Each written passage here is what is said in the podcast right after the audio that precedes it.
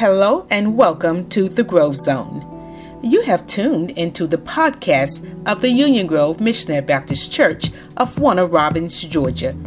At Union Grove, we are learning, serving, giving, and connecting under the leadership of our senior pastor, Dr. David Anthony Clark Sr.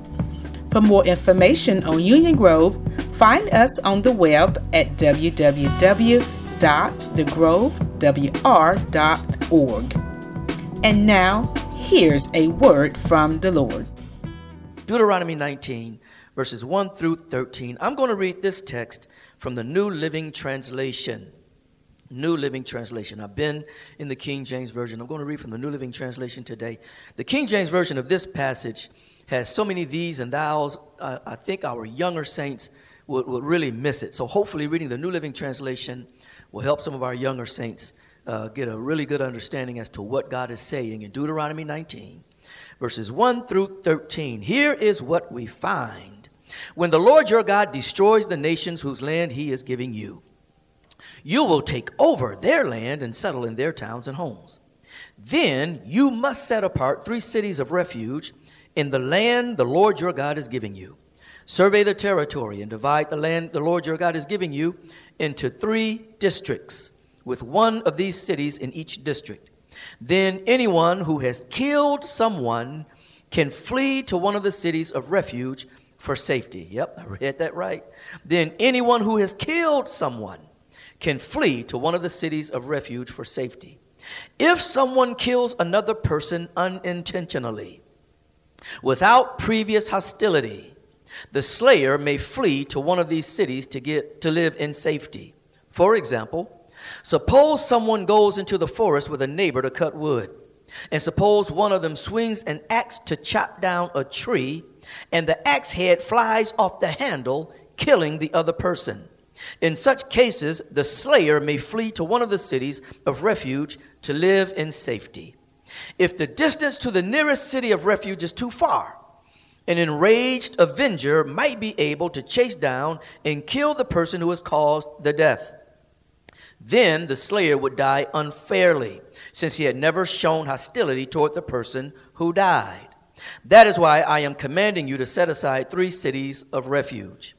And if the Lord your God enlarges your territory, like he said he was going to do, as he swore to your ancestors and gives you all the land he promised them, you must designate three additional cities of refuge. This will be six in total. He will give you this land if you are careful to obey all the commands I have given you, if you always love the Lord your God and walk in his ways. That way you will prevent the death of innocent people in the land the Lord your God is giving you as your special possession. You will not be held responsible for the death of innocent people. But suppose someone is hostile toward a neighbor and deliberately ambushes and murders him and then flees to one of the cities of refuge. In that case, the elders of the murderer's hometown must send agents to the city of refuge to bring him back and hand him over to the dead person's avenger to be put to death. Do not feel sorry for that murderer purge from Israel the guilt of murdering innocent people, then all will go well with you. Amen. Father, we need your help today. We need your help every day, but we sure need your help today. Help us to hear and heed your word today in Jesus' name. Amen. I want to talk today from the thought the cities of refuge. The cities of refuge. A childhood friend of mine posted a story on Facebook recently about his cousin, Johnny Douglas. Johnny was shot and killed in 1988 by an undercover cop with the San Diego Police Department. Johnny was shot two times, two times. Once in the back of the head by an undercover cop with the San Diego Police Department. Shot two times, once in the back of the head by an undercover cop with the San Diego Police Department. The cop never saw a day in court because the shooting was ruled an accident. Yeah, an accident. An accident. In our text, God issues a command through his servant Moses. This command is to establish the cities of refuge. The cities of refuge were to be safe places for those who accidentally murdered another Hebrew or foreigner. If one Hebrew accidentally murdered another person, they could flee to the closest city of refuge for, for safety and protection against any avenger. In verse 3, uh, Moses commanded, Survey the territory, divide the land the Lord your God is giving you into three districts with one of these cities in each district. Then anyone who has killed someone can flee to one of the cities of refuge for safety. So if a Hebrew was killed, if a Hebrew was killed, their closest male relative would seek out the murderer to avenge the death of their loved one. Do y'all remember when Moses killed that Egyptian and ran away and hid in Midian? He was running away from Pharaoh, who sought to kill Moses to avenge the death of the Egyptian Moses had killed. There were to be three cities of refuge on the east of the Jordan River for the Israelites who lived there, and three more to the west of the Jordan River for the Israelites who lived there. Verse 8 says, And if the Lord your God enlarges your territory as he swore to your ancestors, or in other words, as he said he was going to do, gives y'all all the land he promised them, you must designate three additional cities of refuge. So the cities of refuge were strategically located so one of them could be reached within one day's journey from wherever God's people lived. And as many of us know, Joshua would succeed Moses in leading the children of Israel, take them into the promised land. And in Joshua chapter 20, verse 7, we receive the names of the six cities of refuge. You had Kadesh, Shechem, Hebron, Hebron rather, Bezer, Ramoth in Gilead, and Golan, the six cities of refuge. If someone had to travel too far to reach one of the cities of refuge, the avenger could catch up to them and kill them along the way. Look at verses 6 and 7 of our text today. Deuteronomy 19, 6 and 7. If the distance to the nearest city of refuge is too far, an enraged avenger might be able to chase down and kill the person who caused the death. Then the slayer would die unfairly since he had never shown hostility toward the person who died. That is why I am commanding you to set aside three cities of refuge. And according to other scriptures, according to other scriptures, here's how the cities of refuge would work. They'd work something like this. The murderer would reach the city gates and explain their case to the elders. The elders would allow the fugitive to enter the city for protection. If the avenger showed up to kill the fugitive, the elders and the community would not allow access, would not allow the avenger access to the fugitive.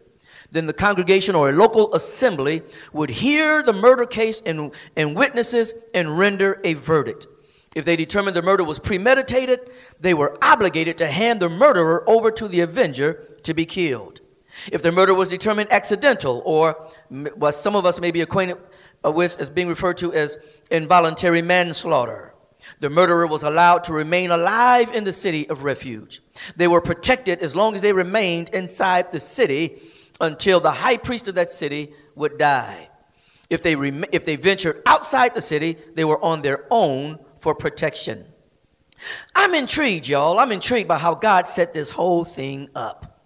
I'm, I'm intrigued by how God set this whole thing up. Keep in mind that in the book of Deuteronomy, we have Moses, the OG prophet, the OG leader of the people of God, on his way out. He He's not going to go into the promised land. He's been allowed to see it, but he's not going to go in. In fact, everybody around Moses' age is not going to be allowed to go into the city of refuge. Only those around 40 and under, Joshua them, Caleb them, are going to go into Canaan, conquer it, and hopefully, well, the intention was for them to conquer it and keep it. So Moses is really talking to this younger crowd, this, this up and coming crowd, as I've been sharing with you, of, of, of people around 40 and under who are going to go into Canaan and set up their lives in the promised land. They're going to set up their judicial system. They're going to set up their law enforcement system. they have already been told that they're going to have cities that they did not build, houses that they did not build, all types of vegetation that they did not craft, that they did not plant. It's going to be all happening in the land flowing with milk and honey.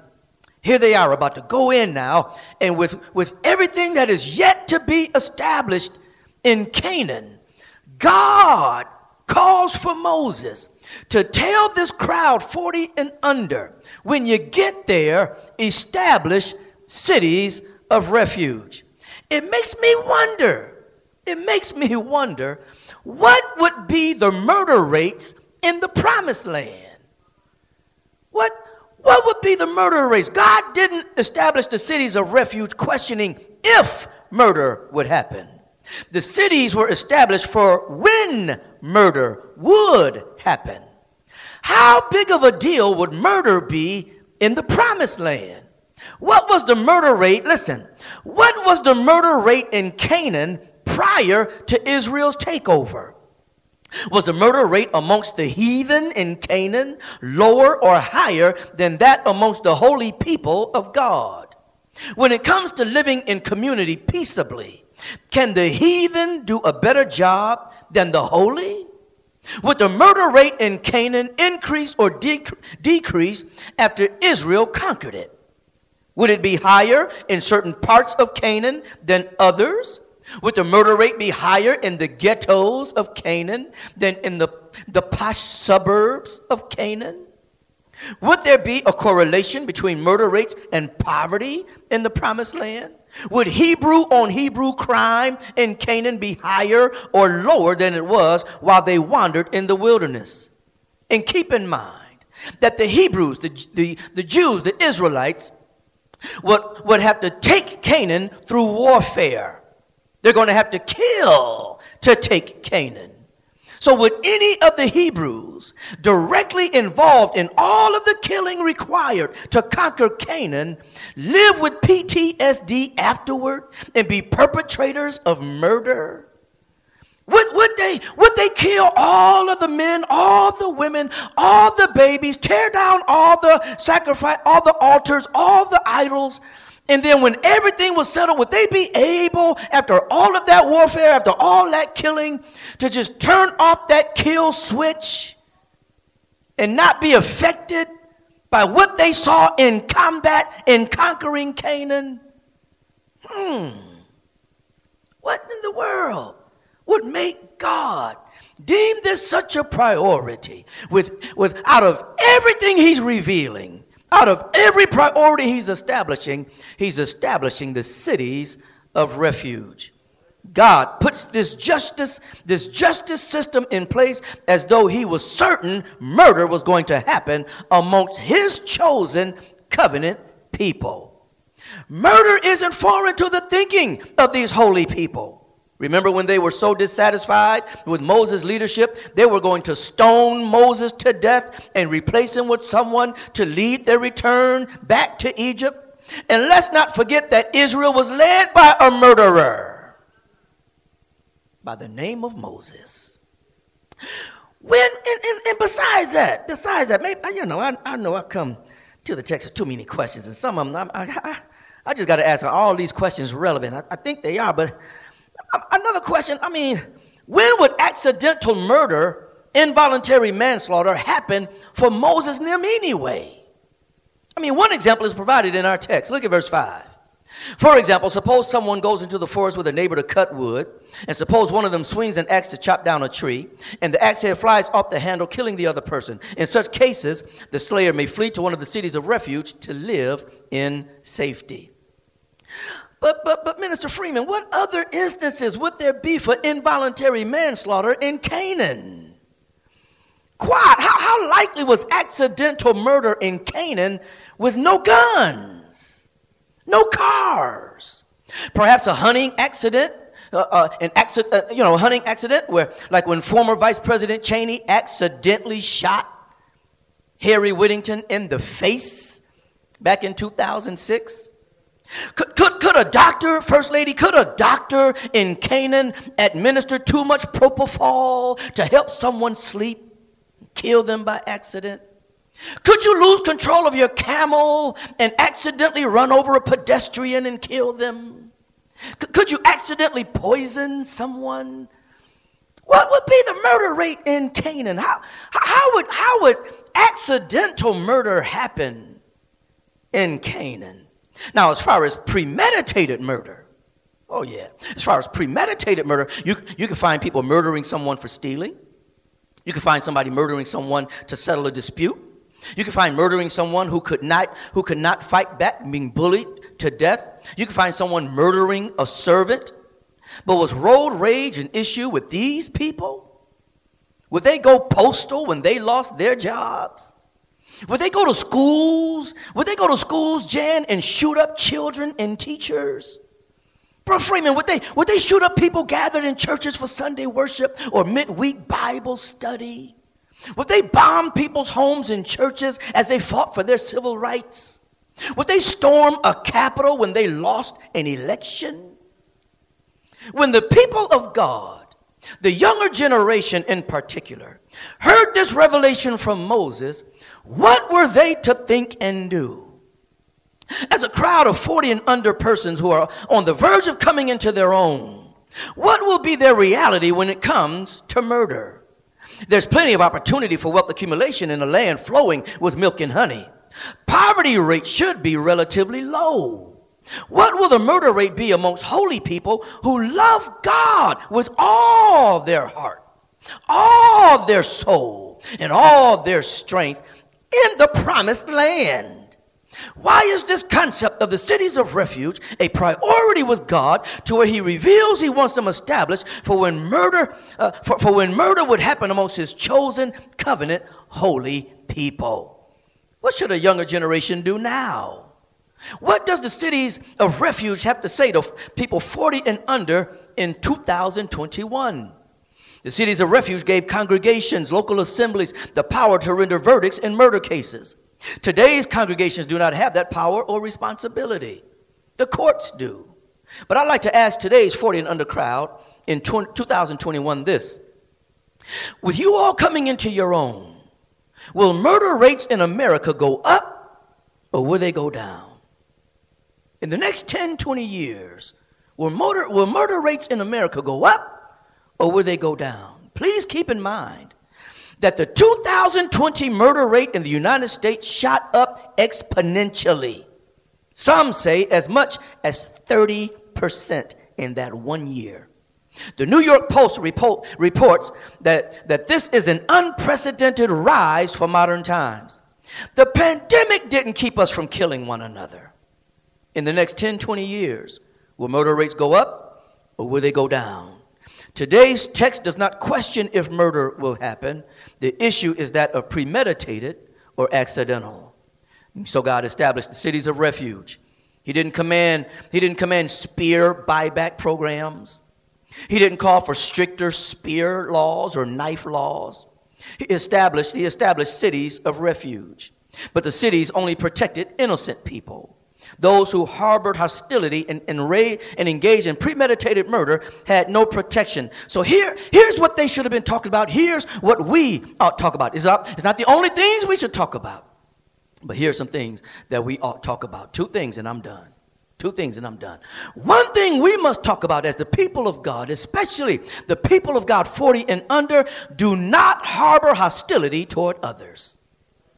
Do not harbor hostility toward others. Look at the text again. First, Deut- Deuteronomy 19:11. Deuteronomy 19:11. But suppose someone is hostile toward a neighbor and deliberately ambushes and murders him and then flees to one of the cities of refuge.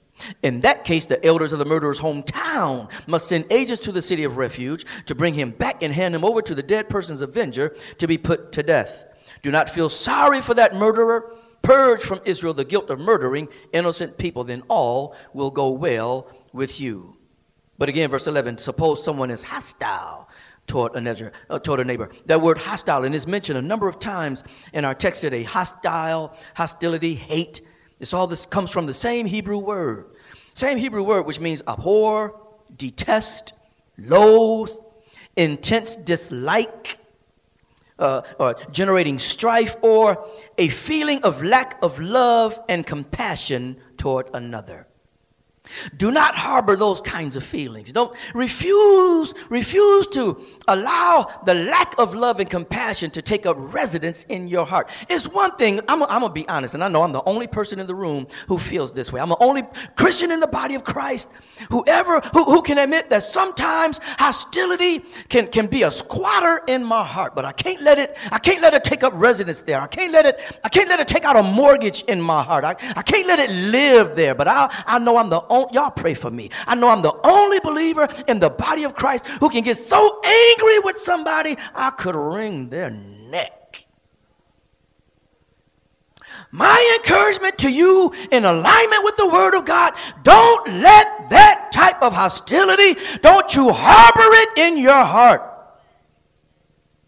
Not harboring hostility or hate toward others aligns with the teachings of Jesus. I want you to go to Matthew 5 22. I want you to see this passage for yourself. In fact, Matthew 5 21. Matthew 5 21. If you have another device uh, or your Bible handy, if you can turn to Matthew 5 21, I'm going to read what Jesus said about this. And I want you to see and hear what Jesus said in Matthew 5 21 and 22 about, about hate and hostility and murder. Matthew 5 and 21. Matthew 5 21. Here's what Jesus said You have heard that it was said to those of old, You shall not murder, or other, in other words, you shall not plan to kill. You shall not, you shall not plot to kill someone out of, out of vindictiveness or uh, just out of hate and hostility. And whoever murders will be in danger of the judgment. Look at verse 22. But I say to you that whoever is angry with his brother or sister, without a cause shall be in danger of the judgment. So you may say, you may say, well, Pastor Clark, see, listen, I, I don't know if I could ever get mad enough to murder anybody, but there's some time when people can make me mad. Well, if you harbor hostility towards someone else, especially if it's without a cause, you're in the wrong. Hatred, hostility in our hearts is the breeding ground for murder. It's the breeding ground. But watch what Jesus says. And whoever says to his brother, Raca, shall be in danger of the council. But whoever says, You fool, shall be in danger of hellfire. Wait a minute. Jesus, are you saying that, that I can displease you with how I feel sometimes when I'm angry?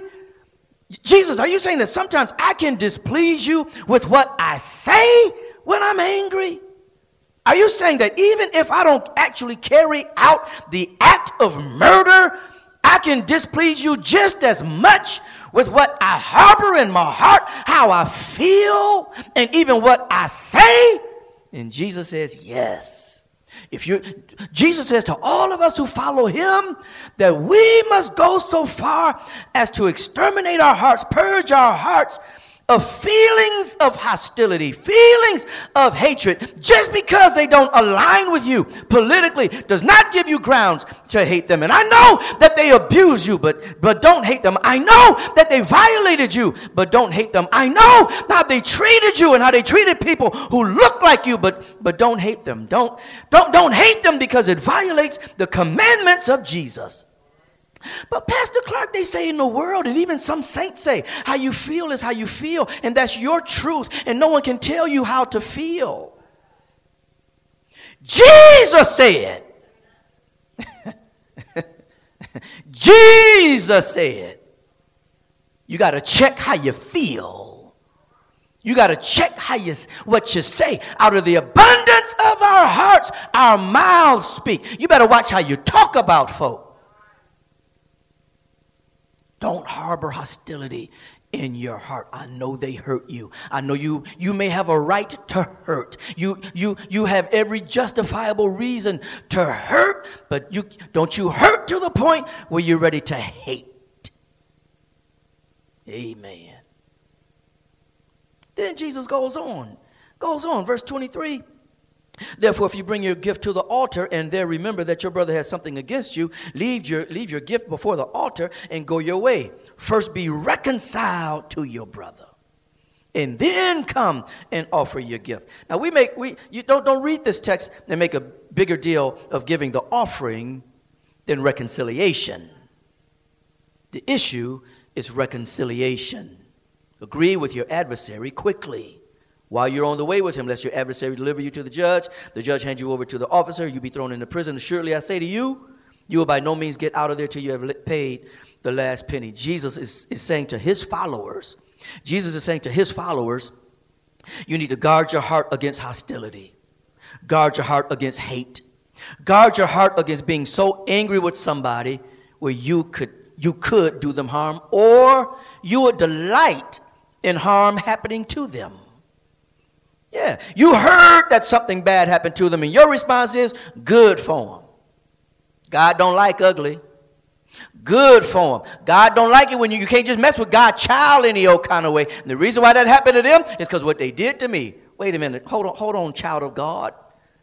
Hold on, you who, who so love, you just love the Lord. He heard your cry and pitied every cry. Hold, hold, hold on, hold on, pastor. Hold, hold on, worship leader. Hold on, hold on, preacher. Hold on, deacon. Hold, hold on, trustee. Hold on, brother. Hold on, sister. I know you love the Lord, but we got to guard our hearts. And even when you take delight in something bad happening to somebody who's done something to you, you violate the commands of Jesus. Don't harbor hostility in your heart. Don't harbor hate in your heart.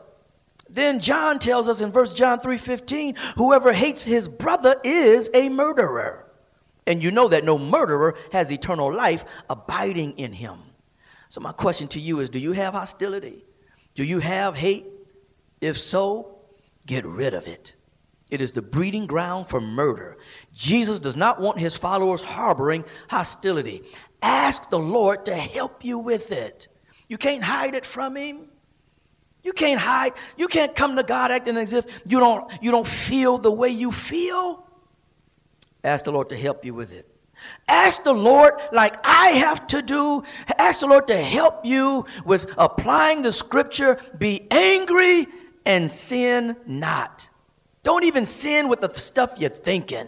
Don't even sin in the way you're feeling. Anybody gonna tell me how to feel? I feel how I feel. That's my truth, and I feel the way I feel. You feel the way you feel as long as it doesn't displease God. And even if the way you feel about what your mama did, what your daddy did, what your daddy didn't do, how your daddy left, how your mama didn't do, and wh- whoever abused you, whoever walked out on you, whoever whoever fooled you, whoever scammed you, whoever did what they did to you, if you feel the way you feel and this anger and hostility after all this time, after all these years, my encouragement to you is get some help with it. Don't harbor feelings of hate or hostility. And I know the world and even some in the body of Christ will tell you, you have a right to feel how you feel. Can't nobody tell you how to feel. You, you own your truth. I'm telling you, you do not have a right to feel however you want to feel. You do not have a right to think whatever you want to think according to the scriptures. We are not allowed to hate. We are not allowed to harbor feelings of intense dislike. But Pastor Clark, you don't understand. Yes, I do. yes, I do. Yes, I do. Pastor Clark, you don't know what they did? I don't know what they did to you.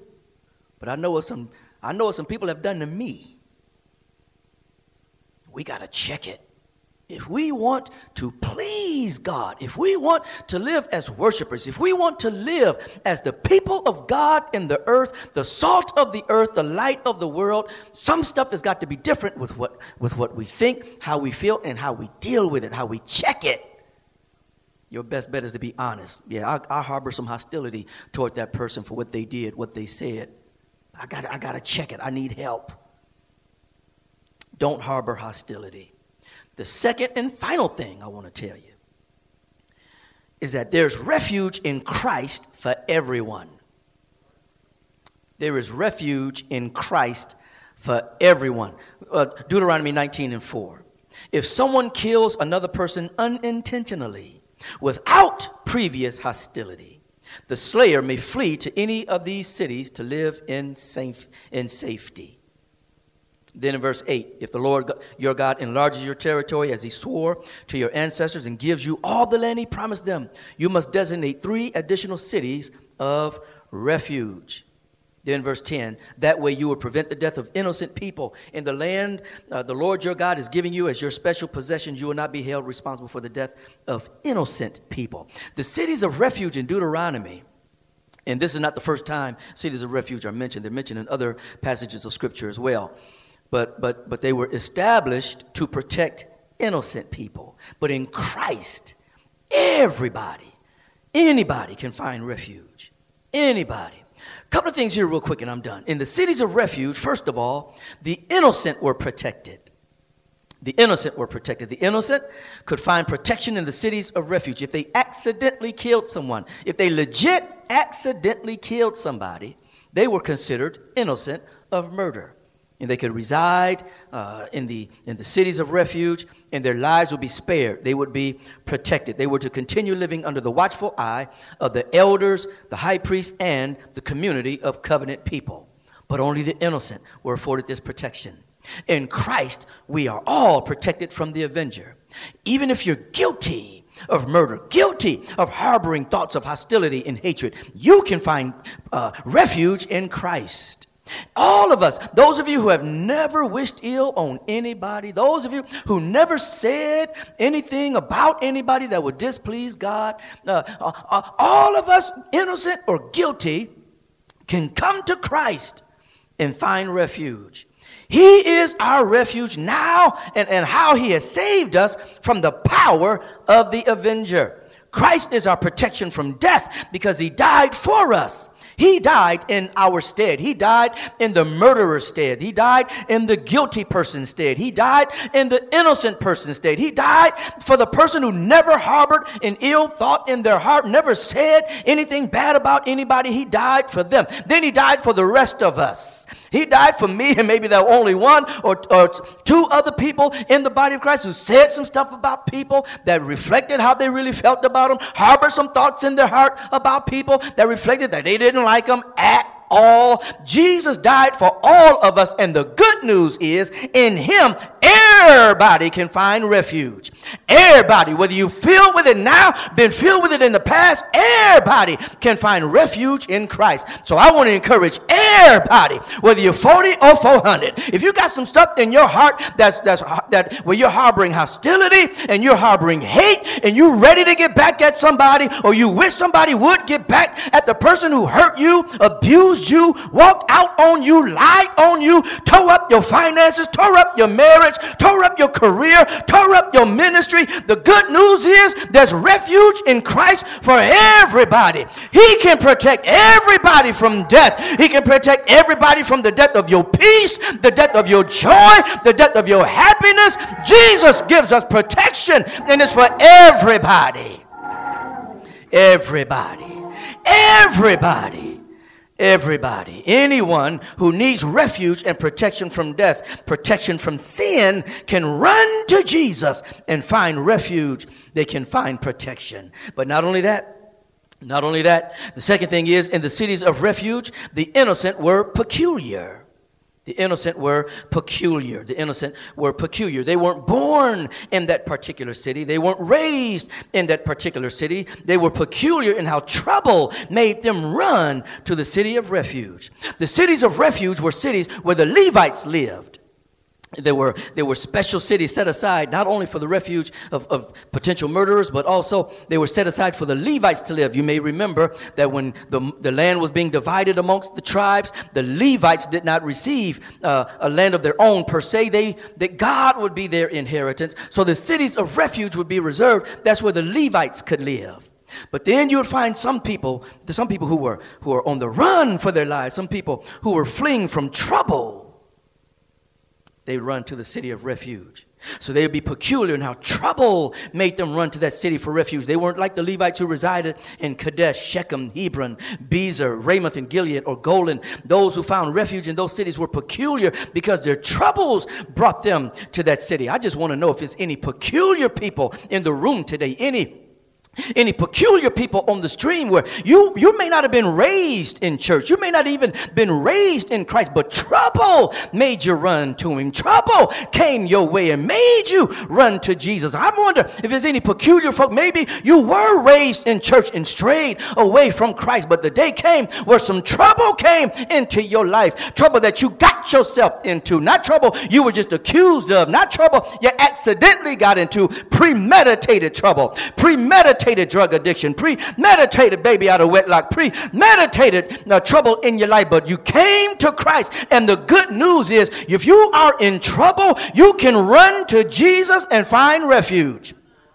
You can run to Jesus and find refuge. Jesus will welcome you if you if sin has got you in trouble, premeditated trouble. I mean, you planned to do it. You can make you can lie and tell everybody else it was an accident, but you planned that trouble. You you planned that thing and it got you in trouble. And the good news is in Christ is so much mercy. In Christ is so much grace. In Christ is so much love. In Christ is so much compassion. Your troubles can make you run to him and he will make you glad. I came to Jesus just as I was weary, wounded, and sad, but I found in him a resting place. He has made me glad. How can you not? How can you not find comfort? How can you not find uh, protection for peculiar people in Christ with all that grace, all that mercy, all of that compassion, all of that love, all, all of what we find in Him? Ah, I'm telling you, He He can find you can find refuge, refuge in Him, and refuge like you may not find anywhere else. You can find refuge in Christ. Hallelujah. Everybody, everybody, where you meant to do the trouble or you accidentally got in trouble, you can find refuge as a peculiar person in Christ. Finally, finally, the innocent were presented in the cities of refuge. The innocent were presented. They were protected. They were peculiar, but they were presented. They were presented. Here's what I mean. Here's what I mean. First lady, here's what I mean the, the cities of refuge, y'all, Brother Freeman, the cities of refuge apparently evolved from refuge at the altar into refuge in the city. Apparently, it began where if you accidentally committed murder, quite, you, you, you, could, you could run to the nearest altar. And at the, at the altar, you were protected. Yes. At, at the altar, you found safety. At the altar, you found security. And it, it seems that it has evolved from presenting yourself at the altar to presenting yourself to the elders. But regardless, you, you made a presentation. And, but what I love about this, presenting yourself at the altar, is see, in modern day church, we've made the altar the place where you come to pray or get prayed for. You, the, the, altar is the place where you come to make your request known unto God, but at the same time, you, you, you, you come to get something from God. But in scripture, originally, the altar was not for you to come and necessarily get something from God, but to give a sacrifice to God. Can you imagine that? Were you in so much trouble that you come to God uh, to get protection? You come to Christ because you're peculiar. You're in trouble. It made you run. It made you run to Him. But at the same time, you come to make a presentation. There's, there's refuge in your presentation to Christ of yourself as a living sacrifice. Come here, Paul. I need some help. Therefore, brethren, by the mercies of God, present your bodies a living sacrifice, holy. But I'm in trouble, but you're still holy. But I did it, but you're still holy. But I meant to do it, but you're still holy. I didn't want to do it, but you're still holy. My emotions got the best of me, but you're still holy. Now, present yourself as a living sacrifice, holy, acceptable to God. But my mama don't accept me no more, but God will still accept you. My ex won't accept me anymore, but God will still accept you. Your family may not accept you anymore, but God will still accept you. Your your ex may not accept you anymore, but God will still accept you. Who used to be your friend is now your enemy, but God will still accept you. Paul told the Romans, and he tells all of us, he says, present yourself as a living sacrifice. Present yourself, offer yourself, offer yourself as one who belongs to God, but who's yet alive. Here's what it is you present yourself to God, is simply coming before God and saying, God, my life belongs to you. My hopes belong to you. My dreams belong to you. My ambitions belong to you. My future belongs to you. My next step belongs to you. My destiny belongs to you. All that I am belongs to you. Wherever I'm going, I want you to lead me. Wherever I'm going, I want you to guide me. However fast I move, I want you to pace me. Whatever I got to get rid of, I want you to help me. Whatever I got to hold on to, I need you to give it to me. Whatever I need in life, I need it to come from you. As a living sacrifice is when the rest of your life belongs to God. And I need to tell somebody in trouble. I need to tell somebody who's guilty of murder. Maybe you haven't killed someone with a knife or a gun or run over anyone with your car or deliberately poisoned anyone. I'm not trying to give anybody ideas. I'm just trying to give an ex- just give some examples. But listen, you may have harbored in your heart what God says to me, that's just like murder. To me, you may as well have done it. To me, that's just as bad as the one who did take the knife and kill, took the gun and kill, took the car and kill, took the poisoned and killed. Present yourself. And God says, You presenting yourself, I'll deem you acceptable. Isn't that awesome? Where the Avenger and others are out to get you, ruin you, and make you pay for what you did. God says, if you come to me, I got somebody who's already paid for it. If you come to me, I have someone who already died for it. If you come to me, I got somebody who's already bled for it. I got somebody who's already been killed for it and buried for it, raised from the grave for it, sits at my right hand for it, coming back for you. I already got somebody in Christ, we present ourselves as living sacrifices. And I hear what you're saying. I'm finished. I hear what you're saying. But Pastor, uh, I've already done that. I, I presented myself as a living sacrifice. I've, I joined the church when I was little. I got baptized. I, I, I walk for, I live for Christ. I walk hard after Him. But, but I still did what I did. I went, I, I committed the murder. I harbor in my heart what, what I should not harbor. I harbor the hostility and the hate but the good news is that you can present yourself over and over and over and over again. I bet I'm talking to somebody who needs to make another presentation today. I bet I'm talking to somebody who needs to come face to face with honesty and integrity and admit that you do harbor feelings of hostility and hate in your heart towards someone. You need to be honest and admit that you would take delight in something bad happening to them as a result of the bad thing they've done to you. You need to set yourself free and admit that you have lied to yourself and justified holding on to those feelings and say, I need to make another presentation today. I present myself again as a living sacrifice. I sacrifice my feelings of hostility. I sacrifice my feelings of hate that I never should have held on to in the first place. I, I, I give up my I give up my feeling that I got a right to have hate, that I got a right to harbor hostility. I give up this influence from the world and this influence from the enemy and the influence from the kingdom of darkness that has convinced me that there was nothing wrong with me harboring all this anger all these years toward my father, toward my uncle, toward my brother, toward my sister, toward my mother, toward my first wife, my second wife, my third husband, my fourth husband, my cousin, my pastor.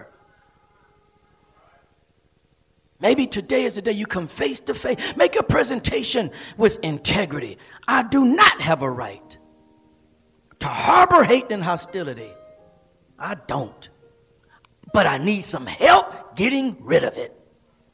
And if you present yourself again, beautiful thing about God, the beautiful thing about Christ is we can come to Him again and again and again. And I know you've tried. I know you've talked to therapists. I know you've been writing in your journal. I know you have prayed. I know you have fasted. I know you have confessed to your prayer partner, but you still feel the way you feel. You still say the stuff you say. You've gotten better where you don't say it as much as you used to say it. You still think the stuff you think.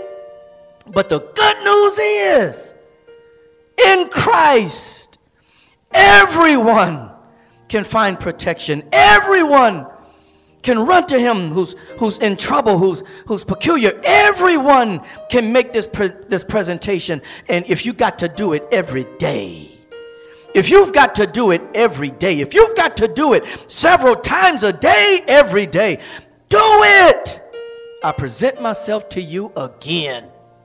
I thought I was over it, but something just happened. So I just saw something on TV that triggered my hostility, triggered my hate, triggered my unforgiveness. I'm coming to you again.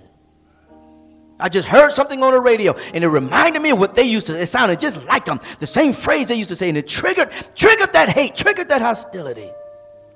Some of us need to repent for how we felt and what we said about Donald Trump. Listen, some of us need to repent. Some of y'all need to repent. Some of us need to repent. Apologize for things we saw, things we thought and said about Barack Obama or any other politician that didn't line up with our views. Don't line up with, with your views. Some of us need to repent for people we called Uncle Toms because they didn't line up with what we thought the way black folk ought to be thinking things we thought black folk ought to be saying. That hostility, that hate, whether it's toward all white people, things you may have said about all white people.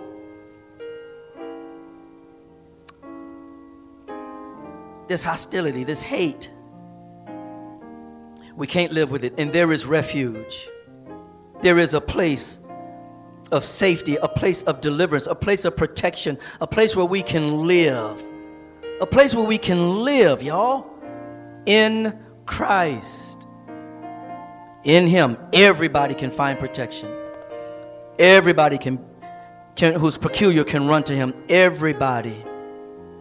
Everybody can make that presentation. In all of this, as I close again, all of this, as God said in verse 13, Deuteronomy 19, was to purge Israel from the guilt of murdering innocent people. Purge Israel, cleanse Israel, deliver. In other words, what God is saying, he, he had a vision for his people. And God's vision for his people is that amongst my people there should be no such thing as people that I say is innocent being treated as if they're guilty.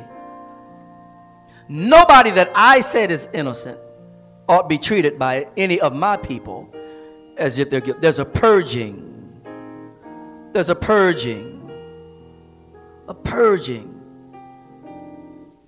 of treating innocent people as if they're guilty this, I believe that can make the murder rate go down. I believe if everybody 40 and under who's who's already in Christ could resolve, I I will ref, I refuse to let anybody drive me to the place where I hate them. Now, for some of us, that's a it's going to take a whole lot of work. I'm not going to harbor any hate, any hostility, where I'm going to plan and plot to hurt anybody. Not even with the words of my mouth. I'm going to tell y'all something. Can I be transparent for a moment? You know, one verse that's become more and more alive in my life the longer I live, as, as, I'm talking about, like right now, one of the many verses that's becoming more and more alive and challenging is may the words of my mouth and the meditations of my heart be acceptable in your sight. And one reason why it's so challenging for Pastor Clark, I ain't talking about back in the day, I'm talking about today. Why that verse is so difficult for me to pray and meditate on, because I know some of the meditations of my heart is displeasing in His sight. I know they are. I need some help I need some help. But the good news is, I have found in Christ refuge. Refuge. Because the truth of the matter is, if I could be even more transparenter, if I could be, listen, the question for me who poses a greater threat to David Clark, the Avenger or David Clark? Who poses a greater threat to you? And for some of us, we need to admit that our own refusal to admit that some of the stuff we're feeling and things we're saying we we have no business harboring and we we we need some help in Christ there's deliverance in Christ there's safety i'm saying there's even safety from yourself. Sometimes in, in, the, in that refuge, I need God to protect me from me. Protect me from the way I'm thinking. Protect me from the stuff I'm saying. Protect me from me. Protect me from me. In Christ, you can find you can find protection even from self-inflicting wounds in your own heart, your own mind. Praise God for cities of refuge. Praise God for deeming this such a priority of all the stuff he's looking to establish. He established places, safe places, where people who messed up accidentally could be protected. In that day and time, if you were guilty of premeditated murder, there was no help for you. You were obligated the, listen, the congregation was obligated to hand you over to the avenger. The avenger was obligated to kill you. In Christ, He died. He died so you and I could live. This has been Dr. David Anthony Clark of the Union Grove Missionary Baptist Church of Warner Robins, Georgia. We thank you for listening. If you're ever in the Middle Georgia area, please worship with us. On the behalf of Dr. Clark and the Union Grove family, thank you for listening.